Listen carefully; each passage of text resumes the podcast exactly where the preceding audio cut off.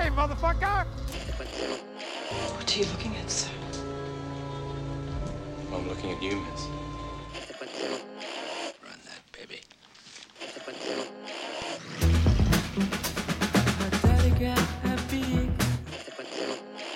I'm not the Zodiac. And if I was, I certainly wouldn't tell you.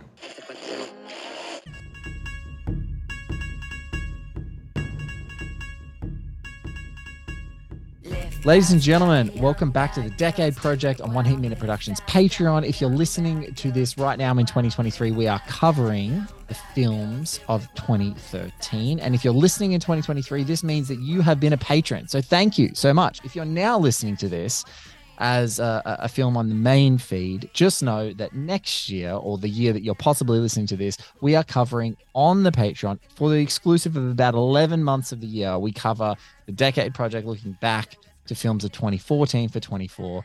One of the people who started this project with me a million years ago, it feels like now, on a canonical classic, Ridley Scott's The Counselor.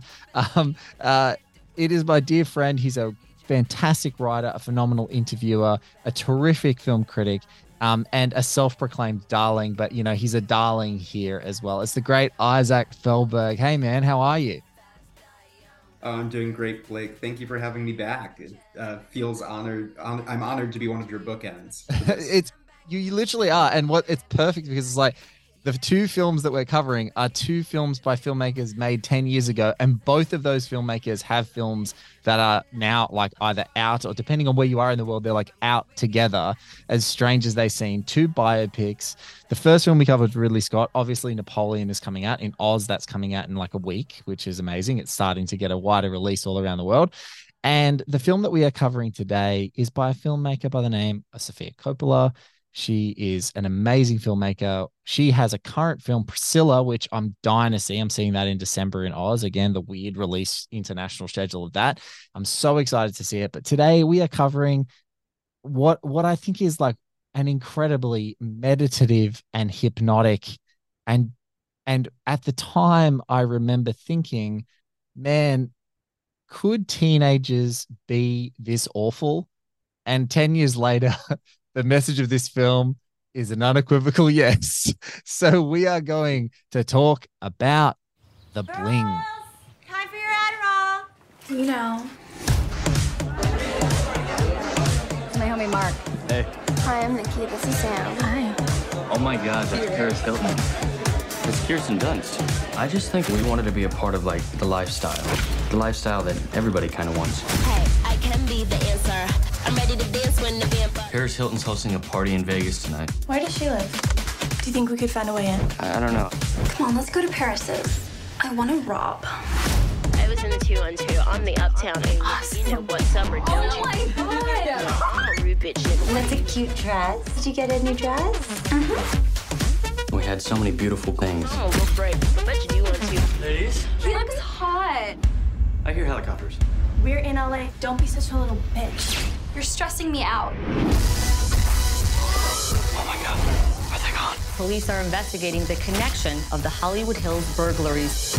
America has this sick fascination with a Bonnie and Clyde kind of thing. It all comes back to like bad choices. Who you have as your friend. Can't take her dog. But he likes me.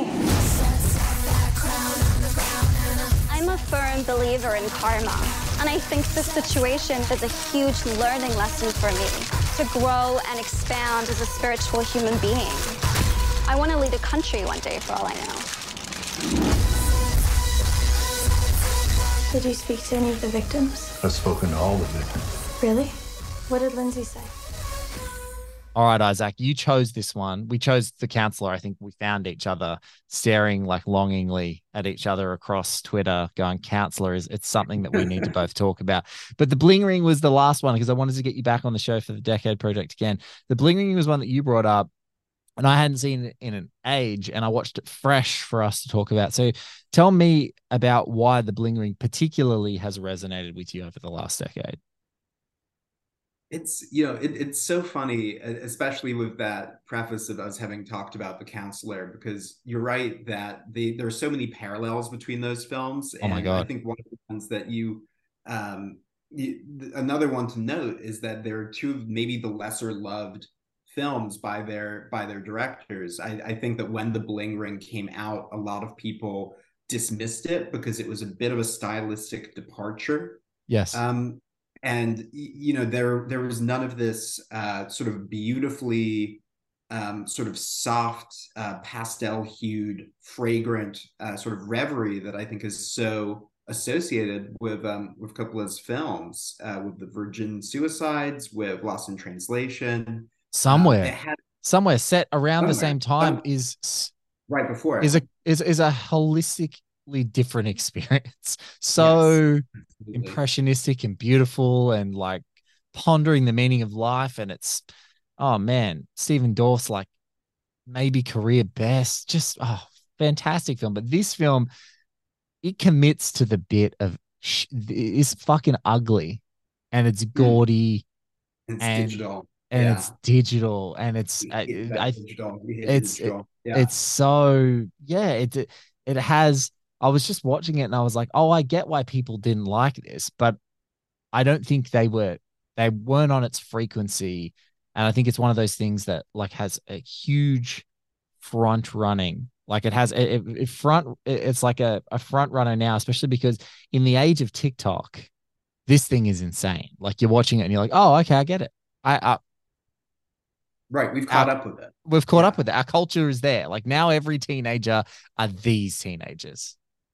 Yes, absolutely, and it it is one of those films where you look back on it and you see now what she was doing so much more clearly because what was previously this sort of um, salacious case of, of teenagers who were trying to approximate celebrity, um, it now just seems that they were ahead of the curve in a lot of ways. Uh, you mentioned TikTok, and I think that social media has transformed um, and it's accelerated in a really rapid and scary way. Yes. Um, but also an, an, inevitable way. You just have to be on social media. Um, but this film is set in 2008, and this was sort of uh, a nexus point for so many different things that were happening, not only um, with our relationship to celebrity, but also our relationship to self and how we were projecting self into all of these different um, social media platforms that were just starting to emerge, um, like Facebook at that point in time. Um, which is, of course, how the bling ring in in some in some instances was able to track down information about their targets. Uh, but you know, now that you look at uh, where we're at with social media, you also see in such a more kind of normalized way um, these parasitic parasocial relationships that people that generation especially younger generations have with celebrity um, and you know 2008 was also a fascinating point to look at our relationship to materialism and consumerism because there was at yes. once this reality tv boom exploding with paris hilton and nicole richie the simple life and with the kardashians sort of coming out of Paris Hilton as well and exploding into that cultural craze. Thank you, Paris. Uh, Th- thank, thank you, Paris, for that.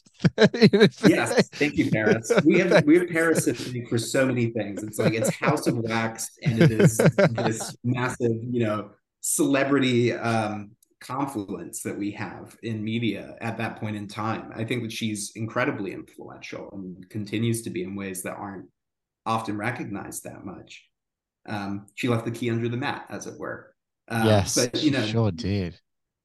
She sure did, and but at the same time, there was this economic crash going on, and there was so much scarcity in the United States that was happening as well, and so you you had this economic crisis that was happening at the same time that we were worshiping that wealth and that opulence of of Hollywood. And you know, what better vantage point than Calabasas to be just looking in at this suddenly like um almost unreachable but so close you can you can touch it or you can literally break in that level of celebrity um affluence and so I, I, it's just such a great time period to look back on and to realize how the set how the stage was set for affluenza and for this kind of complete ability for a generation to be you know picturing themselves and projecting themselves into these lifestyles and not seeing anything wrong with that because it's all that the media around them was telling them to do.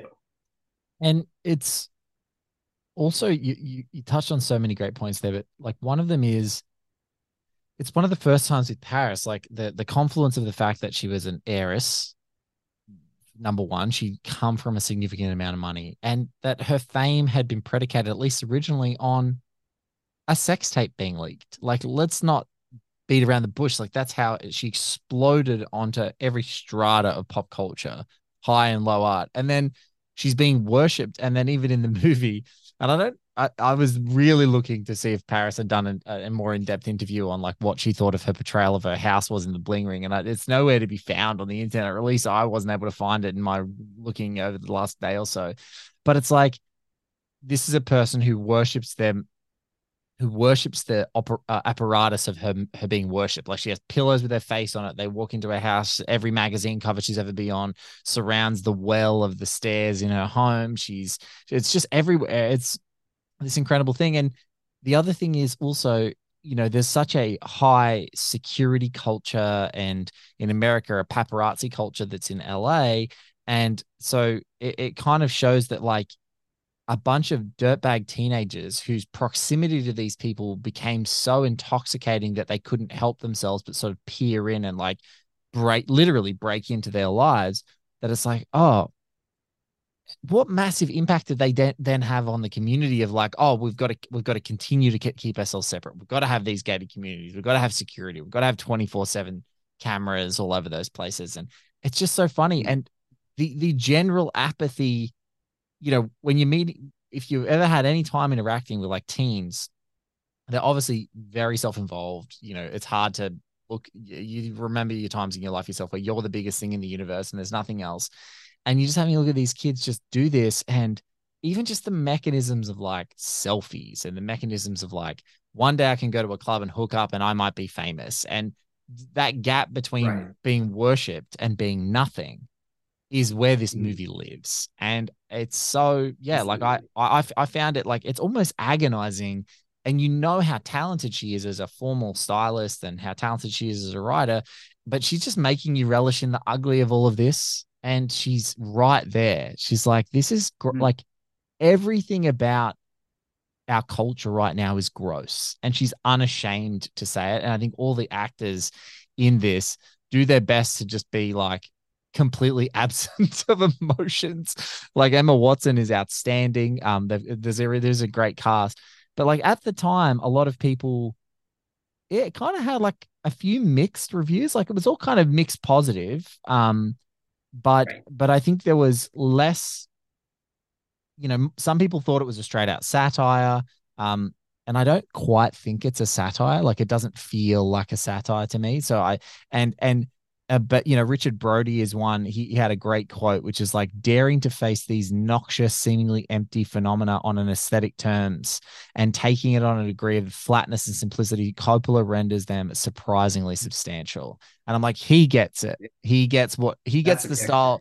he get like to, uh, like a kicker at the time. You're like, oh, he gets it. This is a film that the form and the function are harmonized so per- so perfectly. And I, I just I think it is not fun. Like it's not one that you're going to go back and revisit. It's not like Marie Antoinette where it's like a party movie where you could have the whole movie playing on a screen and have music playing and you're hanging out with your friends eating dinner or whatever. It's not like that. Um, or like something you want to create space for, like Virgin Suicides.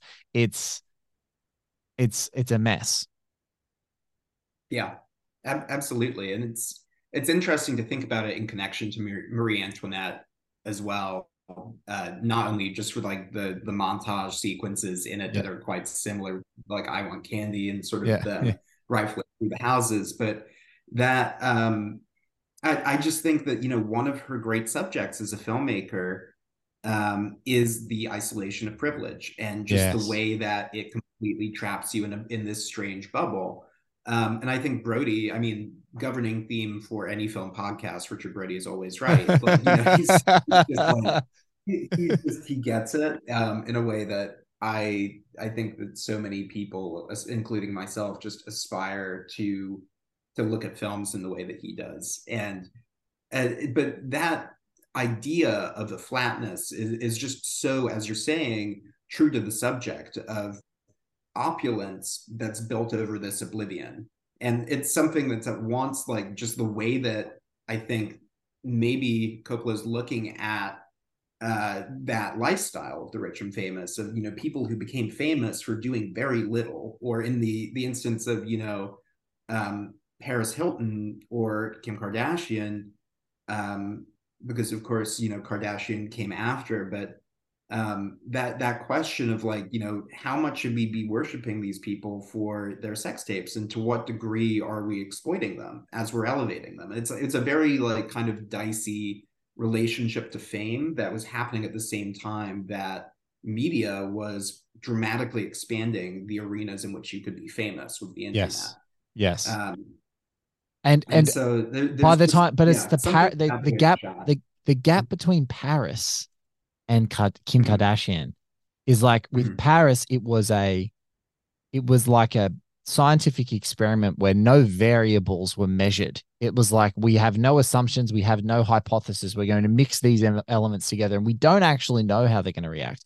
And with Paris, it took an immense amount of time. You know, like this sex tape happens, she explodes, she comes on, she does reality TV shows, she stars in films, she becomes a bit of a mogul as far as like the money that she uses, she actually uses it to her great advantage and becomes, you know, a, a, an extremely wealthy person, real estate, etc. Other um, uh, um, entrepreneurial things that she invests in, and then she become, and then she essentially like slowly retreats from the spotlight and becomes this sort of like former royal, if you like, that just sort of goes off to the side. And then she pops up now and then, but she is like, she took being completely out of control, all these elements, and now just like lives her life, has a stack of money, occasionally pops up on a magazine feature for a marriage or something like that, extremely controlled within an inch of its life. And the gap between her and Kim Kardashian is like they weaponize the gap of put the sex tape out, make it show industry, but, but, and then like, that's the thing that freaks me out about this movie is like you see the how the culture at the time and these kids surrounding it but it's like the gap between knowing how to navigate it and having no clue about its power was also very Yeah. short was really short Absolutely. and There- and so there's that. Oh, sorry. no no please go Oh, I, I was just going to say as well that there's such a, a thing that you can kind of pull on there with Paris and Kim about their reactions to those sex tapes when they leaked and just what ended up happening in the aftermath of that. Uh, essentially, I mean, the fact that Paris never really saw a dime for that sex tape coming out. She No. was was not happy about it. She was really, you know, traumatized by it. She said at, at different points in time, but that the release of that was something where I think you know you're negotiating that that gulf between the self as commodity and you know how much you're willing to exploit yourself. Whereas Kim Kardashian leaned into it ultimately, and I believe you know agreed to the release of the tape after a five million dollar settlement, and that was and kind of turned it to her advantage in this way that really um, it it teed up what happened next with that family becoming a reality TV empire and or a dynasty, if you like, uh, to use that royal term. But they, I think, really embody that idea of how you can take your image um, and turn it into a symbol and still sort of exercise control over it, but only at the expense of your entire life becoming that. and, and, and, and Wait, can we just that- pause on that amazing sentence? Only at the Yeah. expense of your entire life. like I just like it's just like, yeah, you, you can control it if you are willing to sacrifice everything for the purpose of that fame. Like that is the only currency, the currency of the fame, and then how it equates directly to monetary advantage. Like what it like if you if you're willing to just you are co-opted you're a brand identity you are the fucking bugs bunny of your own warner brothers universe like it's insane it's insane It is. And there's glass houses that are everywhere in the bling ring. I think that you know there's so Yeah. much around the the transparency of that and just the idea that you can turn your life into a hall of mirrors and you know especially like you know using the ones in everyone's pockets it's just Yes. like this um, this endless uh, amount of refracting surfaces that you can project your image out through into the entire world. And, and I think that has only uh, sped up, if anything, since this movie came out. But just while we're on the subject of that, it, it's a really interesting thing to think about in relationship to the bling ring because of the characters in this movie, like the character Alexis, who's played by uh, Emma Watson, who was filming a reality TV show at the time that she was Save big money when you start your next project today at Menards. Check out our great selection of garage and utility lighting options in stock, ready to take home today. We carry everything to help you illuminate whatever project you're working on. Shop garage and utility lighting products in store at your nearest Menards. You can also view all of our entire selection of lighting options today on menards.com. Save big money at Menards committing these robberies. She was doing a pilot for a season of a TV show called I think Pretty Wild that ended up becoming basically a document because she got arrested right after the the pilot was shot. And so the season is kind of her doing the reality TV stuff of like living this lifestyle with her family. And there's a lot in there about her relationship with her mother and that the vision boards that they introduced that we'll talk about, I'm sure, in a oh little bit. God. Um, but it's also this really disturbing sort of season of television leading up to her trial date, um, around which she was also um, sort of uh, put into a rehab clinic for black tar heroin addiction. And so there's like this incredible, like, sort of at once um, advantage and exploitation that's going on with people who are even tangentially or parasitically attached to, to, to that celebrity complex that's going on. And it, it just feels like such a beast to try to ride out. It makes me really admire the kardashians in a perverse way that they've been so successful in doing it as this this family holding the reins because we see and have seen in so many different instances how that is something that can completely buck you off or destroy your entire life, even though you feel like you're in control right up until that instance.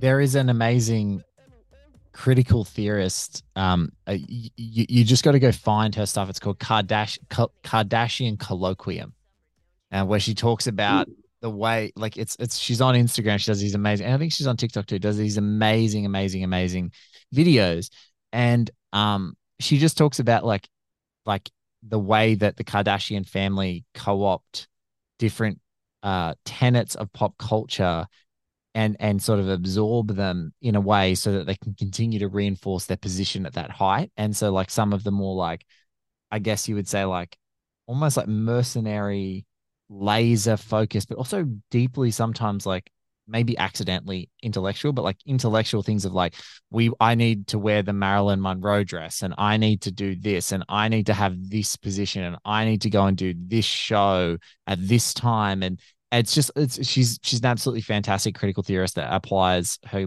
her gaze to the Kardashians almost exclusively. So she's like a, a, she's someone I deeply I I've never really watched an episode of the Kardashians, but man, I will follow her Instagram so much because I'm like this is fascinating. I need to know about the pinnacle of pop culture, really pop culture, as much as movie heads like you and I are like, well, movies aren't the pinnacle of pop culture anymore. Um, for for the widest possible audience, it's like these social media moguls that become so influential. Um, but like this, this cast, I have to shout them out. Like Katie Chang is amazing. She plays Rebecca. She's absolutely unbelievable. She's probably one of the, you know, uh, if you grew up, there was always the the girl who seemed wise beyond her years and you especially as a young man like you're like completely scared of the entire world and there's always that one girl who's like incredibly confident and has like a mm. brio that you, you you can't quantify and she just has that in this group and Israel Broussard's Mark is like that's him. Great cast Taissa Farmiga Georgia Rock Claire Julien all really great. Leslie Mann is so one Leslie Mann is the satire. She's the queen right? She's the she's the satire of the movie of like the mother with the vision boards talking about Angelina Jolie. Like she is out ending in this movie.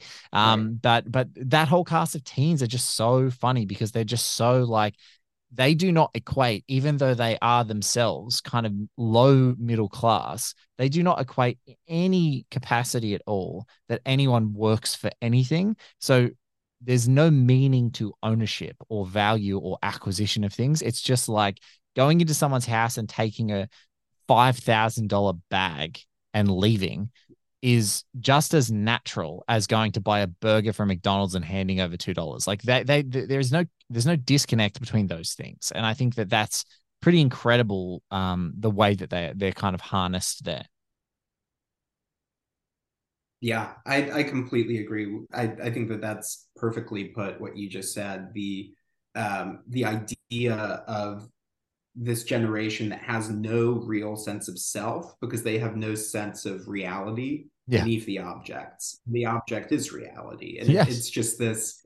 it's this incredible um, kind of portrait of that generation that also is is so borne out by the way that um, that the the cinematographer, the late great um, Harris Savides, uh, shot this film, where it's just this, and, and it it, I, it that was also a bit of a change for him, like shooting in digital uh, for this movie. But I think it's perfect. It's that veneer over an emptiness. And I think it, it completely captures what you're talking about, which is that in lieu of any sort of deeper meaning that they can attach to this wealth, the wealth itself is the meaning and the the image is the identity. It's that external sort of idea of you are what you wear that I think was also really huge in fashion at that point in time with everyone wearing all these different brands and TMZ harping on everyone's fashion choices, different brands starting to partner with celebrities about it's not your that you're wearing, you know, this specific designer, it's that you're wearing Paris Hilton or you smell like Paris Hilton. And it's like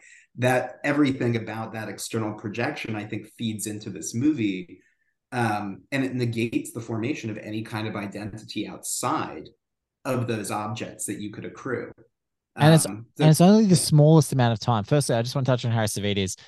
May rest in peace, one of the greatest cinematographers of all time. Uh, who, who knows if this is true, but the trivia is uh, on this is that the dialogue free, very slow zoom shot of the robbery in the mm-hmm. glass house, yeah, based on the pacing of the movie, even though it's a 90 minute film, was considered to be cut. And Harris Savides lobbied Sofia to say, no, it has to stay. Um, and now it's ultimately like the iconic celebrated shot of the film.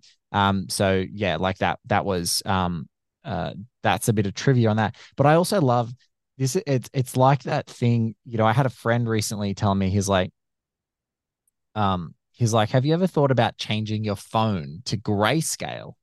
And I was like, oh, what do you mean? And he's like, oh, you can change the colors on your phone. You can turn it into black and white. And it's like the black and white doesn't give you the same dopamine as color. And he's like, sometimes I feel like when I'm into my phone too much, I go into the settings and I turn it to black and white because then I can actually leave it. You know, I can stop myself from touching it.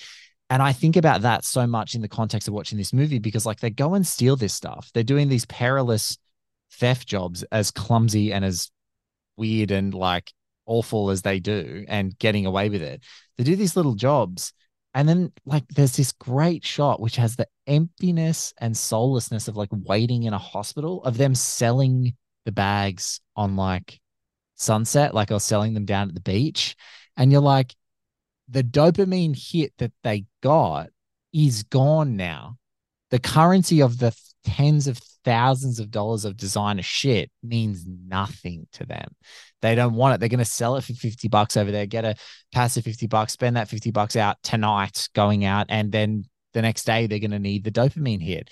And it feels like the apparatus of social media is almost like being essayed in that scene of like, we go and do this crazy thing, we get our dopamine hit, we do it, we go out, we hold it once, just like a celebrity sometimes does. And this is like that weird cycle of celebrities. Like they get like a $20,000 dress, they wear it to one event and it's done. You're never wearing it again you know um right. and, uh, you know i think some of us do that sometimes you wear like a really fancy shirt or a fancy suit for a very special occasion like i'm thinking of it in my only context i have for this is like my wedding suit and i've never worn it again like it's like i wore it it was a great suit i could probably wear it again just have it because there was that one special thing and there's 25 photos of it in my house and I'm not gonna wear I don't need to wear it ever again. But it's like it's it's that thing where there's no there's no nothing lasts in this movie about it. Nothing lasts. It's just like, Yeah. okay, cool, we're gonna go and sell it for nothing on the street. It doesn't matter. I, I hope that the wedding suit has slightly more lasting value to use.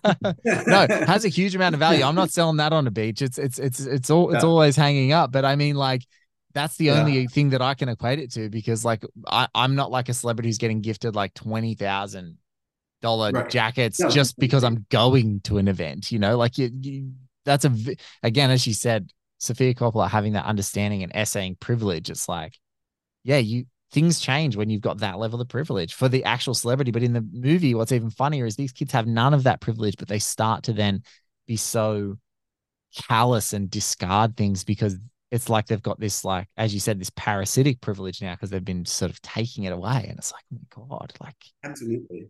It, it's and that's the psychology that they're trying to channel is the psychology of someone who's rich and famous and therefore doesn't have a care in the world in their view because Yeah. all they ever see is these images of these celebrities wearing all of these expensive clothes once and then discarding them. And it's a huge part of why they want to kind of do these robberies in the first place. They're like, she's not using any of this stuff. And it doesn't mean that they're going to use it but at least they can like you know have their chance to try it on and like that's sort of the um the the sort of the force that's driving them it is an addiction and it is a compulsion just to sort of see themselves in that way um and i think so much of the movie is about that sort of superficiality as being a goal in of itself Yes. if they thought about this too much it would defeat the purpose yes. um, which, which is just, I think, such an interesting way to look at not only the sort of delusions of grandeur of someone who's existing in relationship to the celebrity complex, but also the mind of teenagers, which is another great subject yes. of this film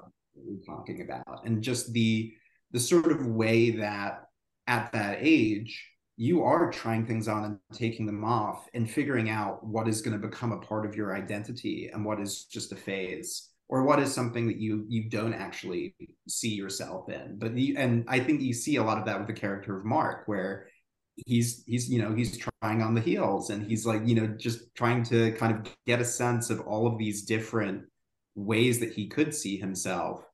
Um and i think that he's the way into this group in a lot of uh, senses because he's the person who just uh, wants to make friends. He's just moved to this town.